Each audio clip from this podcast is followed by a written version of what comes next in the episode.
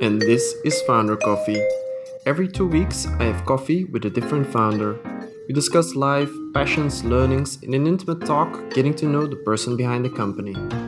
For this 25th episode, I talked to Paul Katsen, co founder of Blockspring, an automation tool that pulls data from different APIs to automate reports, lists, and landing pages. Blockspring actually started off as a data visualization tool, which pivoted into a serverless platform right after joining Y Combinator and talking to its co founder Paul Graham. And about a year later, after Amazon had entered this exact space, they had to pivot again after lots of iterations, they ended up with the Blockspring platform we know today. Finally, a few months ago, Blockspring got acquired by Coinbase. We talk about that, about their stint in the restaurant business while pivoting, how it is to be working for a big company now, and why games may be better than reality. Welcome to Founder Coffee. Hi, Paul. It's great to have you on Founder Coffee. Hello. How's it going? Thank you. it's going well. You're founder of um, Blockspring. Uh, for those who don't know what you guys do yet, what what do you do? Yeah, so um, so Blockspring has a a very long story. We actually started in in 2014, um, but what we do now is um, we help um, marketers, salespeople, and recruiters um, collect to different connect to different APIs and data services to automate the reporting, um, enrich lists and build um, lead lists. And finally, actually pull data into kind of like landing pages and live websites. So we basically index a bunch of APIs um, and make them easy to use and access for business people. Can, can you perhaps, because it, it kind of sounds all quite abstract, give a yeah. concrete example of something you could do? Yeah, so um, so automating reporting. So that's one of the use cases that people use. Um, so essentially, a lot of marketers um, spend a lot of their time um, going into uh, you know Facebook ads, that that whole UI, Google Analytics, Google Ads, YouTube ads, etc., um, and exporting data all into the same dashboard like every week, every month. Um, and so that's like manual reporting. It takes a bunch of time.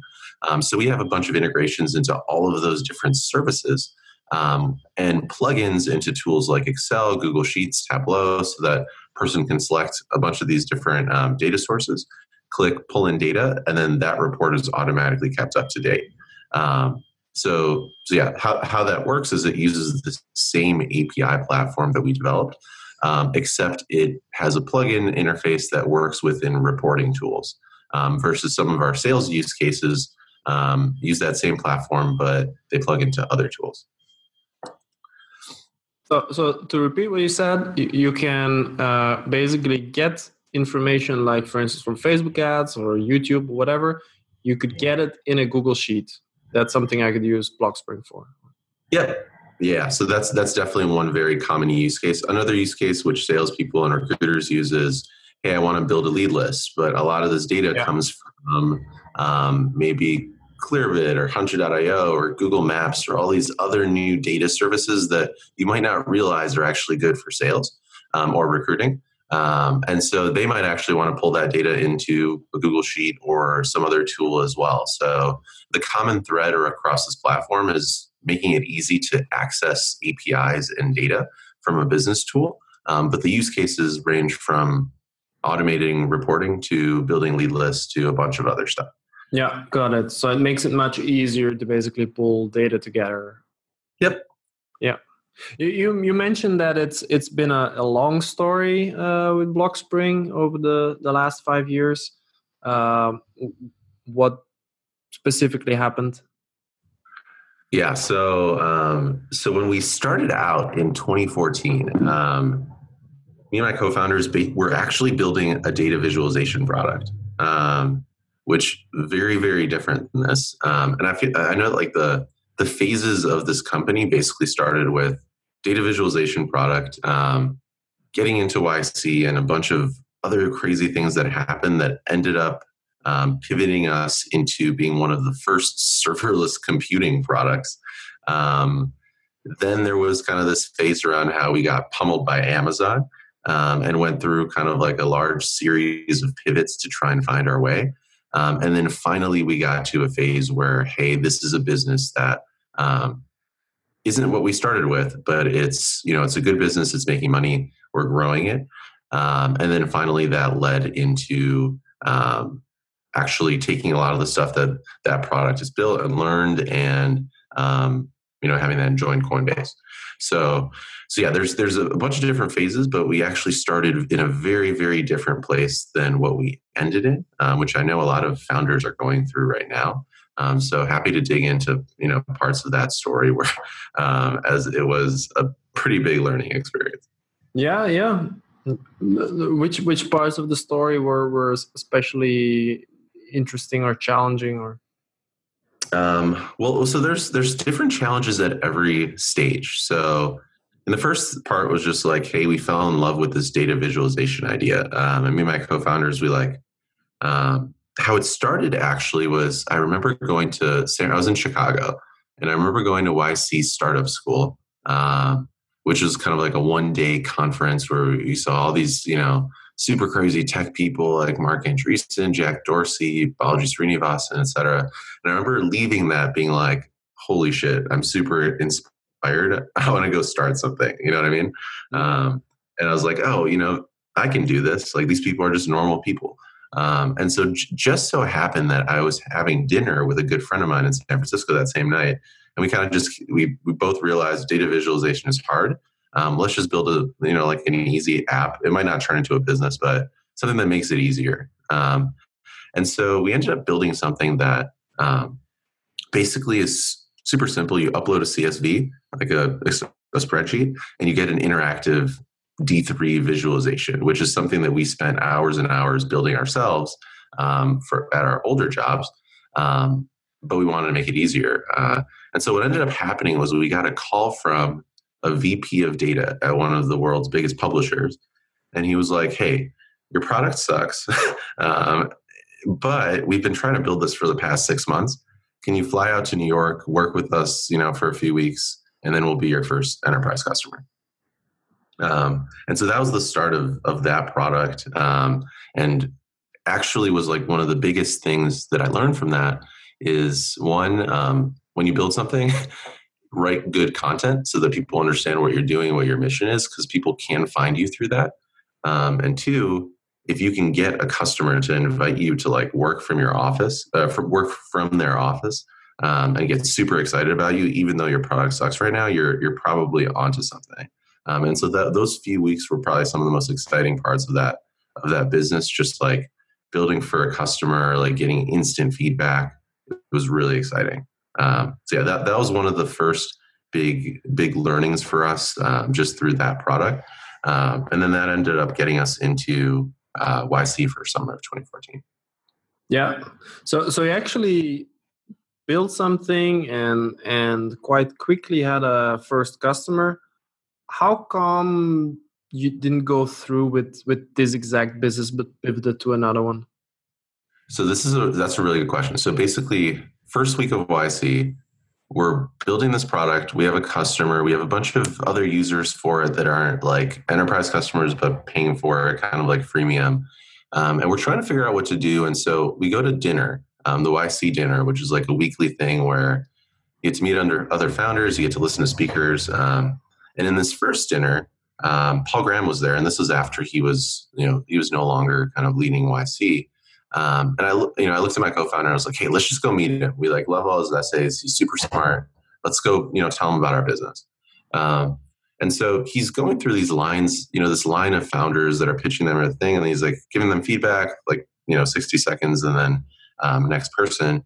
So we told them about we told them about kind of like our business, but but the fact that we were seeing this other problem, um, which was basically we had built this tool out for ourselves, which was basically um, every data visualization that we had needed a little bit of like compute. So imagine like a bar chart that needs to do a little bit of like clustering or segmentation. And so we didn't want to send that to EC2 and Amazon every single time we needed to run that compute. And it was really hard to do it in JavaScript on the front end. So we ended up building this tool that basically lets us write code, click publish, and get an API. Um, now that's called you know serverless. You know, Amazon has this thing, Google, Microsoft, they all have this. Um, but we kind of told him about it in the pitch, and then he basically full stop went on like a 20 minute like monologue around how something like that could change the future of programming. um, yeah. And he was like, if you think if you think that you eventually want to do that, you should go do it today.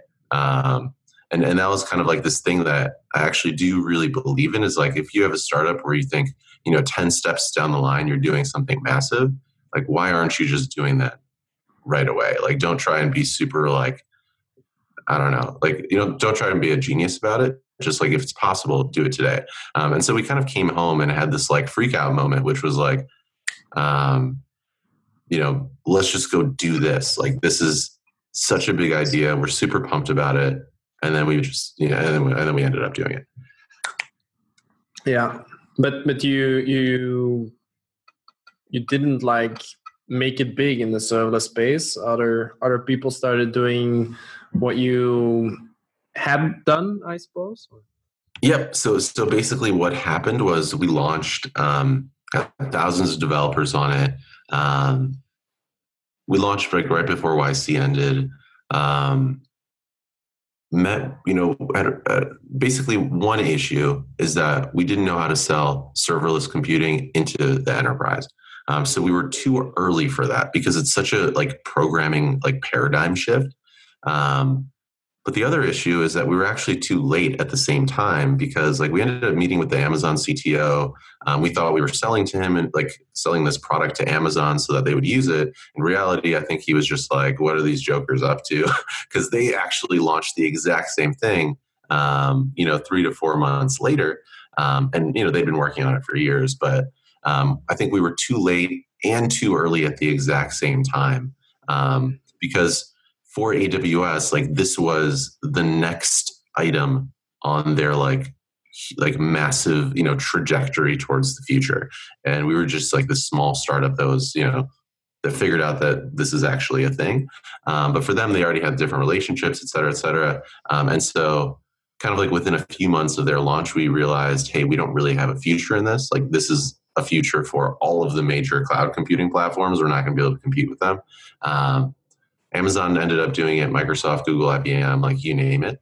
Um, and so that's when we kind of had to, and this is another hard part that we had to do, um, which was we kind of realized that business wouldn't work. Um, and so we had to down, you know, we ended up having to let a bunch of the folks on the team go, um, move it down to just founders at that point, um, and start to figure out what is going to be the next step for this business um, and what business do we want to be in. So, so how many were you before you you downsized?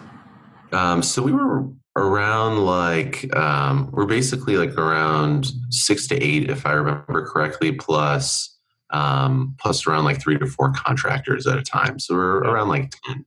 Um, so it wasn't huge, um, but at that point we had you know raised funding, like um, you know pitched this vision to all these different folks. Like really, really liked everyone. Everyone was awesome um, and it was is incredibly difficult to um, kind of turn that around. But but it was I think it was something we knew that we needed to do because um, it's really hard figuring out you know what the next thing is when you have folks that aren't necessarily founders. Um, you know they came there for X reason and they might not want to be there um, for you know for something totally totally different. Um, and, it, it, was, you know, it's, it's hard to go in discovery mode um, when you have folks that are kind of waiting or kind of um, being like, all right, what should I be doing next? You know what I mean? Yeah. So there's definitely a difference between kind of like folks that are, you know, working with you and folks that are founders and kind of ready to be figuring out like, okay, it could be any business. Um, let's go figure out what it is. Yeah. So you figured the best way to to get to the next step is to let everyone go. For us, take some time. How much time did you take? Um, so we we had around like it definitely was months. um, yeah. and and so you know we we we were we're trying all these different ideas, um, and you know part of it was like okay now it's just founders. The other thing was like all right let's minimize our burn as much as possible. Um, so that you know we could we could try out different things, figure out what the next path to the business was. Um, and you know, this was definitely one of the hardest parts um, is when you have a business, but you don't know what business you're in at a certain point. Um, and so, yeah, that was a very, very difficult time because now you're kind of like running around like a chicken with its head cut off and figuring out, um, you know, how do I even go about identifying like what is this problem, what is this product? Is this something that you can't like go to sleep at and not yeah. think of? Had, had you accepted any funding up till then? Like, yeah, so we, I mean, we had raised on this big vision of let's go compete with AWS and take over the future of computing. so, um, so now imagine, you know, having to you know turn that around and be like, all right, we have a really smart team. You guys invested in the team. Um, we want to go figure out something else to do and and make it just as big. Yeah. Why why didn't you go back to the data visualization idea? Um, I think at that part, at that point, um, that's a good question. I think at that point we were. I don't know if we were different. We wanted to do something. At that point, I think we had changed a little bit also in terms of the scope of what we wanted to do. Um, we've kind of seen all these other businesses. We moved to San Francisco. We'd seen all these other folks that are super ambitious, working on these like big vision um, products. And I think at that point we were like, okay, this this data viz product is is exciting. It's fun. It was the first thing that we came up with. We have you know we have customers for it, um, but we want to do something you know that's kind of like going to affect you know millions of people or developers or end users. Like we're super interested in this idea of like enabling this you know super technical things that developers do every day um, giving that to end users or you know making that um, you know much more simpler to accomplish. So so we were kind of on to, we were in this emotional state where we i think we were just ready for something different. We already had closure on the data viz stuff um, and so we were trying to figure out all right what what could be um, as big of a vision as what we have here with this platform um, that we couldn't get out the door but you know what could be new and as big? Yeah. So you're looking for a new big vision. What did what did you then see um, so so we ended up trying a bunch of different things and we ended up trying a bunch of different processes for finding a bunch of different things um, a lot of them, you know, in hindsight, I have a bunch of friends that are kind of going through this right now, just like, how do I find my next startup? I think it's really, really, really hard. Um, and I don't, I, you know, we never figured out like an incredible process for it. Um, so, I mean, I could tell you about some of the ideas that we thought were really big that we ended up executing on. Um, especially, you know, one I think was really interesting. Um, but but basically what we realized was you know the only ones that that we could really get off the ground and make work is, is kind of a mix of um, how do we get conviction that you know this is something that that we think is exciting and that we want to you know work on and at a certain point once you go through all these ideas it's hard to get conviction um, and so that i think at a certain point you know we just got lucky where we discovered um, you know blockspring which was like already using like 80% of the code base that we built. Um, we felt the problem ourselves. Um, we definitely knew that there was this big trend around taking productivity tools and integrating them into all the other productivity tools that are being built. So this like exponential trend around more SaaS for everything. Um, and so I think we tapped into that. We ended up getting lucky and tapping into that trend um, and having all of the stars align around like problem conviction um, you know potentially a big market now we just have to figure out like what the product is going to look like to make it happen um, but there are a bunch of other ideas along the way like we ended up making the aws for food in chicago we spent three to four you know actually three months spinning that up building that and um, yeah, I think that's actually going to be a really huge business. It's just what it ended up not being for us. What does that mean, uh, AWS for food? Um, so uh, one day I was kind of like, still, you know, I was freaking out. Like, what are we going to do next? What's what's like, what's our idea that we're are we focusing on? I was like literally sitting in a Chipotle, um, I mean, this is just like stupid in hindsight, but I was sitting in Chipotle and I was like, wow, like I think um, there's going to be an endless number of businesses that are like this, which is just like um, these fast casual restaurants. Um, and there should be a platform to enable them to um, basically scale out across the country without having to build their own real estate. So my analogy was like real estate and staff is kind of like computing, um, and the code is actually like the recipe and the ingredients. Um, and so what we ended up doing was we went to a bunch of like breakfast restaurants in Chicago, convinced them to let us have their kitchens for dinner when they were closed for really cheap. Um, and then we went to a bunch of fast casual restaurants that are already really popular and convinced them to teach our staff how to make their food. And then we lit them up in like ghost kitchens all across the city on Uber Eats, Postmates, DoorDash, every single delivery site, so that these restaurants actually had full market penetration coverage.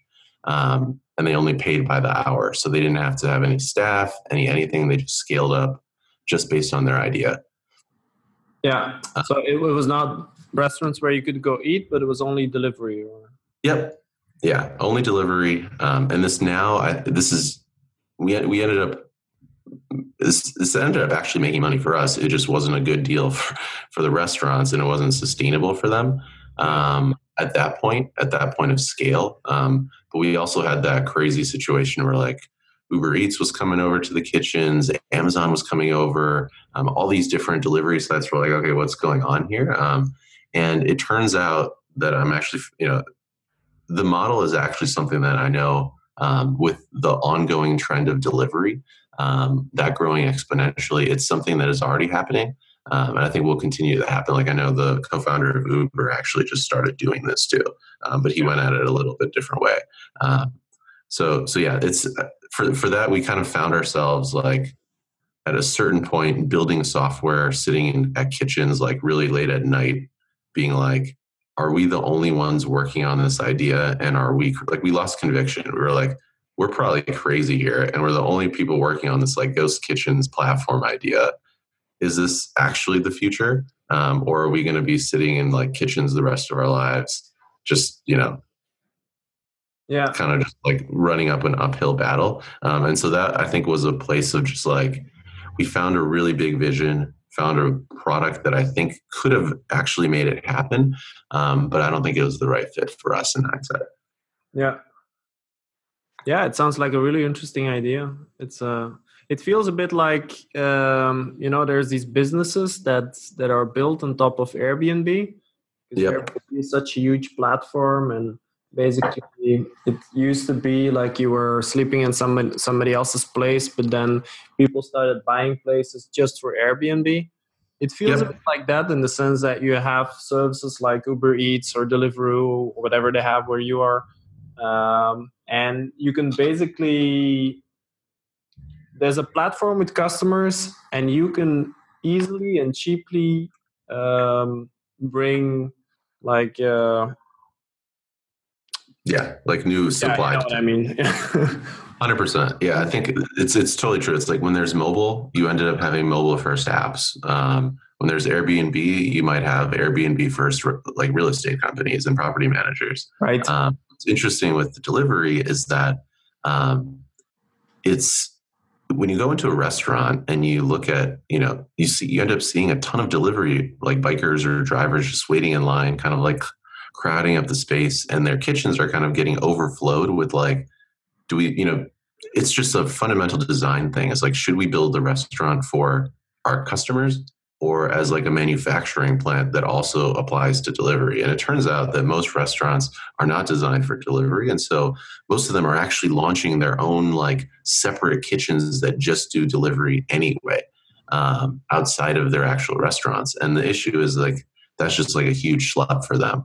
Um, and so when we came out with this model, like everyone was just, it was just like an immediate yes from restaurant owners, which I was just super surprised by because I knew nothing about food, nothing about restaurants.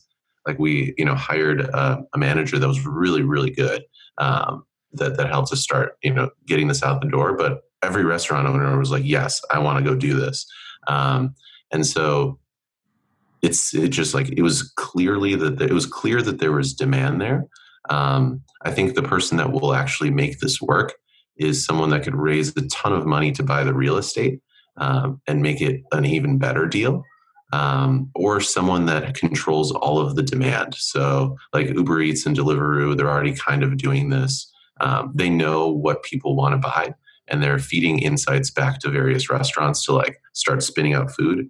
Um, and then, like folks like Deliveroo are actually already launching kitchens and real estate for rental to, to do this now. So, so I think that's where the market is going to go. But it is um, it was one of those things where we started from first principles, saw something that I think was really big, um, but it just turned out not to be for us. Yeah. Why do you think it was not for you? Um, I think it was a mix of we ended up going down partially the wrong path, which was to be this middleman um, between um, delivery company and the restaurant. When in reality, we should have become either a smarter, like proper, like real. We should have become the smarter real estate um, and then, uh, and we never tried that. And I think at a certain point, we were like, are we just crazy here? And we kind of lost conviction. Because, um, you know, it's just so different than everything we've ever tried. We're still in this mode of just like, all right, we got to find the right idea.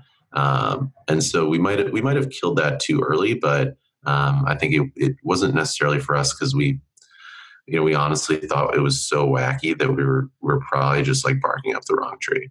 Yeah. Did you feel comfortable in the in the restaurant business? Um, not in the restaurant business, but definitely in operations. Um, like I'd never really done stuff like that before, but it was actually super fun. um, there, there was just certain parts of it, just like building software for real life scenarios, like to improve workflows.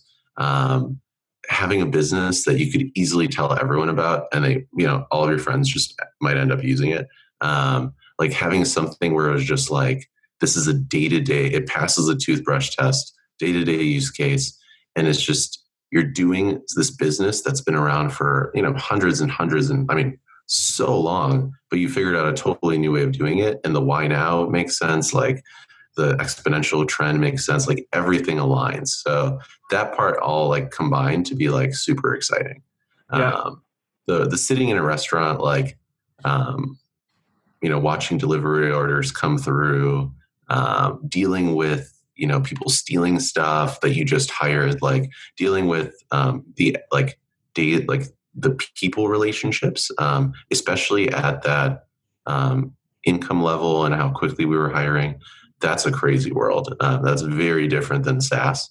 Um, and it comes with its own set of problems that you have to get really good at to the point where you're just like, you're thinking in the clouds for how big this thing is, but to the day, on a day to day, you're dealing with these issues that you're just like, how will this ever have an impact? yeah. you know I mean? uh, are there any other ideas you worked on during that time? Like um, there were there were a few. Ended up with. Uh, there was a few, there's a few that were that were super exciting, but um, I think I think what was most what was most critical was we ended up going back, um, thinking about like we so we ended up going back and I started doing some queries on our uh, you know some of our old products and I basically just found this like very simple product problem, which was like I'm trying to do like some data analysis in Google Sheets. All of my data is in, in a database or in some API. And I basically had to just start writing scripts to, to integrate that information. Um, and that brought me back to like my first job was in consulting. And I remember this idea that, um, you know, like I would spend a lot of time, like I, I I was an engineer and I'd, you know, gone to school, like learned how to program, but I started in consulting. Um, and I'd spent a lot of my time in Excel. And I realized that just like everyone that I knew that were, were doing things in Excel, they were actually just programming with APIs. Um, like equals sum function is you're putting in a few numbers as an input and you get something as an output. And a lot of folks, especially when they are in consulting, they spend a lot of time going to different websites, apps, collecting data, bringing it all into the same place. Um, and a, a, lot of those services that were getting that data were starting to have APIs. Um, and so this big vision that I started to realize was why am I spending all this time copy and pasting stuff from one place to another, keeping it in sync? When in reality, all these things are going to have APIs. There's going to be way more and more SaaS tools. They should somehow be synced together and connected. Um, and the big vision is like end user computing. Like folks in business are getting to a point where they're understanding how to you know use apis how to bring data from one place to another um, and there should be an easy way to do that we kind of looked around at what products existed and there was like if this and that zapier they were all kind of like event based moving small pieces of data back and forth. Um, and they didn't get the job done which was basically um, you know for instance like how do i go into a google sheet pull in a google analytics report keep it up to date then you know run some like computer vision algorithm or like you know not for that use case but run some like nlp algorithm to um, through some other api and then throw my data through that um, and eventually kind of like just use apis or program in a way that a developer might as they write a script um, and so and so that was just like a it was actually a weekend hack of just like building this google sheets plugin that actually integrated into this like serverless platform that we had built um, and called all of these different APIs that people had worked with. And then I showed it to my co-founders, and I was like, "This is actually really crazy." And we all kind of agreed. Um, and you know, the problem kind of makes sense. Um, the the vision was kind of there. Um, the real thing was just like, how do we make this a product that we could start having people use? Um, and the open question was, what are all the core use cases that people would actually use this for. And that's something we ended up working through and, you know, kind of figuring out um, until we got to something that, you know, was here are the three use cases, here's how we make money. And that's when it really started to grow. Yeah. How did it, how did that go for you guys? And, and, and, yeah, like, like from there to, to how many employees did you, did you in the end also scale? Um, yeah. So so what ended up happening was we launched um, launched the product, didn't have a good sense of the use cases, and we kind of just like it, it took a while, but we started just like getting out the door, um, getting folks in, listening to what they were trying to accomplish, um, and then starting to figure out what this platform would be about. Um, so so I don't know if that's like the best model for for new platforms, um, but it's what we ended up taking. And so, you know, we early adopters would come in, they'd be, you know, doing something with growth, like, hey, I want to pull in, you know, a list of our users from Salesforce, and then I want to send them all postcards from Lob, and then I want to, you know, you know, here's my like random project, and then all of a sudden there was a totally different project, which was like. Um, hey, I'm uh, you know a digital marketer and I'm trying to keep this report up to date in Google Sheets or Tableau. How do I you know how do I make this this work with your product? I need you guys don't have Facebook ads. Can you add that? You don't have this. Can you add that? And so we kind of realized that the key to this platform that we figured out was that um, we had built the serverless thing in such a way where we could just write a quick script, click publish, and all of a sudden we had a new integration set up in all of our products. Um, and so we could just move very, very fast in making sure that this next use case that someone had could get accomplished. Um, and that's where we started bringing people in the door to like help us build those integrations, um, help kind of, you know, get fill out the platform so that we can accomplish some of these use cases um, and and get to a, a, a place where we knew that automating reporting was a thing and now there are a bunch of startups that focus on that segment. Uh, lead enrichment, um, where it's you know pulling from a bunch of different APIs.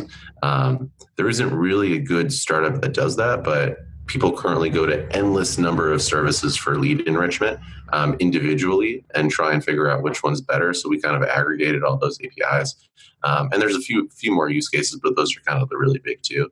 Um, so we really had to like a lot of a lot of our users had to really schlep to do this kind of stuff on their own and figure out what's possible. And that helped us get to a point where like, here are the two, three main things that we should expose, kind of like onboard onto and turn into real products. Um, you know, it, it it's you know it started to grow. It, it, grew into you know a good business, profitable business. Um, at a certain point, um, we were and we were kind of at the stage, um, and this is like late last year, where we're like, all right, this is this is a growing business, but we started out, you know, with this vision of like, let's go like stomp on AWS and create a multi-billion dollar business. You know what I mean? Yeah. Um, and so we were just like, and this is kind of like what what ended up, um, you know, starting a bunch of the conversations around like where could this product land, um, you know, in terms of like acquisitions, all this kind of stuff. Um, and it turned out there were a bunch of companies that um, that actually had a need for accelerating their API roadmap, API platform, all this kind of stuff that related directly to all the things that we had built with Blockspring and the product. Um, and so that's when we started having some of these conversations. And, um, you know, it, it, turns out things went full circle. Like the, the guy that launched AWS Lambda um, in 2014, VP of engineering at Coinbase. You know, we had known it, the person we had known, you know, Balaji Srinivasan, now CTO at, at Coinbase. Um, they you know, they have a bunch of different founders. Their culture is really awesome. There's there was a really really good fit um, for us there, and so that's where uh, that's where this kind of like that's where Blockspring ended up.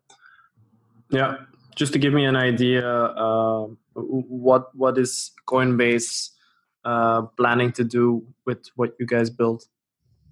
Um, so not a lot of that is is is public yet, but um, we're we're there to work on APIs and platform, um, internal and external. And so there's going to be a lot of exciting stuff that um, that that's com- that's coming out the door. Um, but yeah, we're we're super pumped. I think basically um, the stage of I guess my, my personal belief is that if you go back to like Facebook in 2007. Um, they had you know tens of millions of users. Social was this brand new thing where like they themselves didn't even know what would become important after the feed. Like you know what are people going to want? How are people going to want to interact? And they used platform to help discover all the next killer apps. Like if you're around like building stuff in college in 2007, as soon as Facebook launched, you probably spent four to five nights trying to build like 100 different things that would take advantage of their social network and find new users and build you know create a big product. Um, so i think that is actually where a lot of this you know a lot of crypto is at today where there are a few killer apps like coinbase right now and that's you know around speculation. Um, but there's potentially like a fairly big platform opportunity um, to help kind of like usher into the next wave of of like massive growth. Developers are into it, users are into it. Um, I think I think there's a big opportunity there. So so we're super excited about that, and um, you know it's a lot of these new paradigms like get they're they're kind of like next like killer apps get discovered by developers and and third parties and through platform and so um, yeah we're we're we're definitely uh, excited about the potential there Cool. What what is it that you you like? What keeps you up at night lately? Let's say. Um, what keeps me up at night lately? Um, well, it's I think it's very different now versus like the past four years. like the past four years, it's been literally you know rethinking every single decision of just like are we doing the right thing is this the best thing we could be doing um, is this the biggest thing that we could be doing? You know, like we we we're young, we want to have the biggest impact on the world. Are we wasting our time? Um, is this the right business that we're in? Like all this kind of stuff, we're all circulating. Um, and like the real key was like how to boil all that down and focus on like what's the next one thing that I need to do to put us in a position to succeed. Um, and usually the answer was just like, all right, what do users want? How do we grow? Um, now I think things are very, very different um, because this, like, I'm part of this like big machine that's moving forward with its own inertia. Um, versus when you're a startup founder, you are that inertia. You know what I mean? Like if if you if you stop, the basically the machine stops.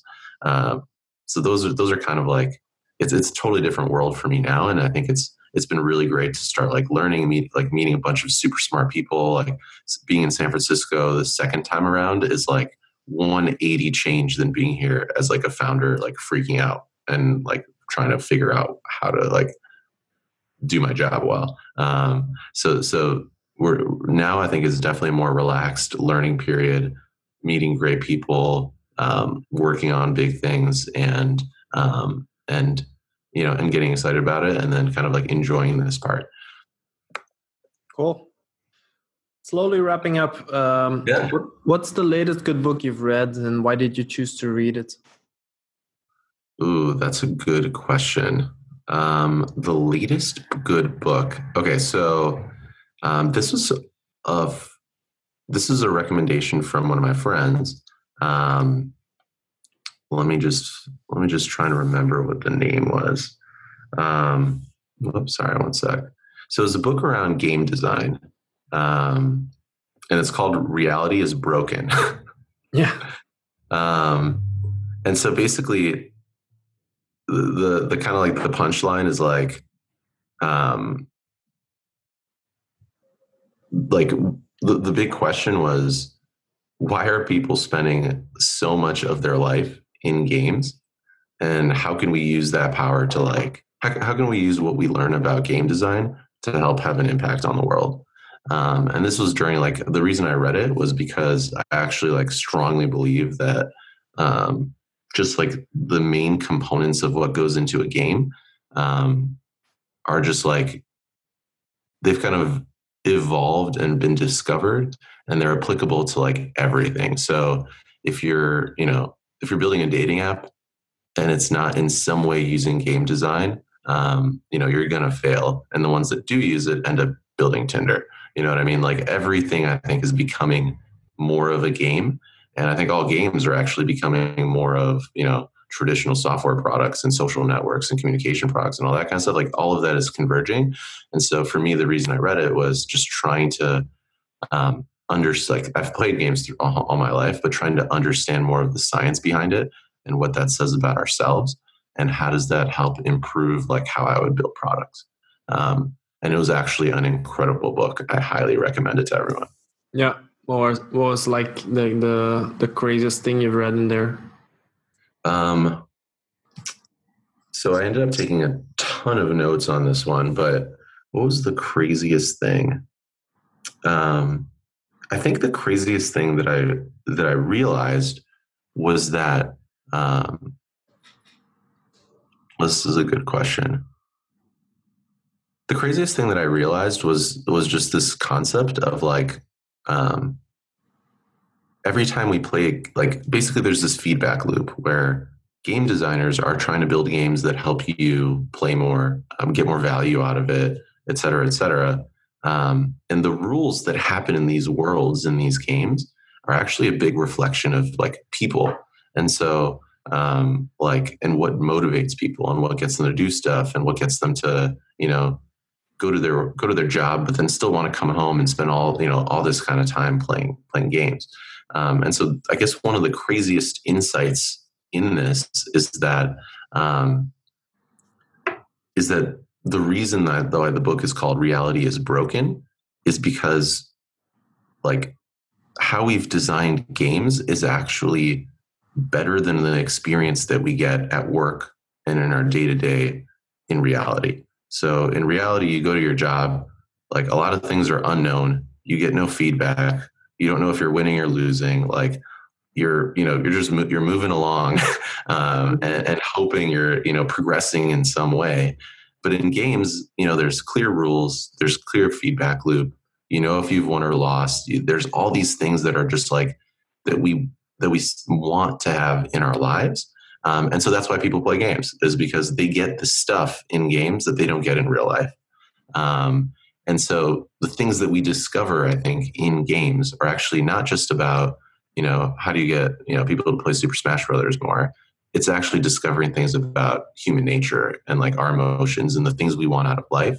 And I think that's why a lot of these worlds are converging.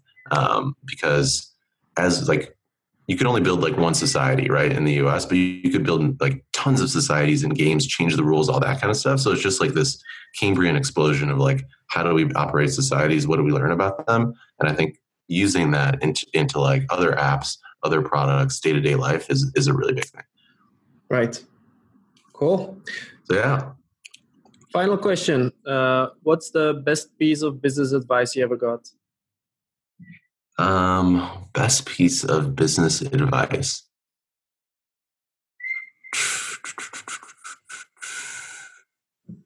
Um,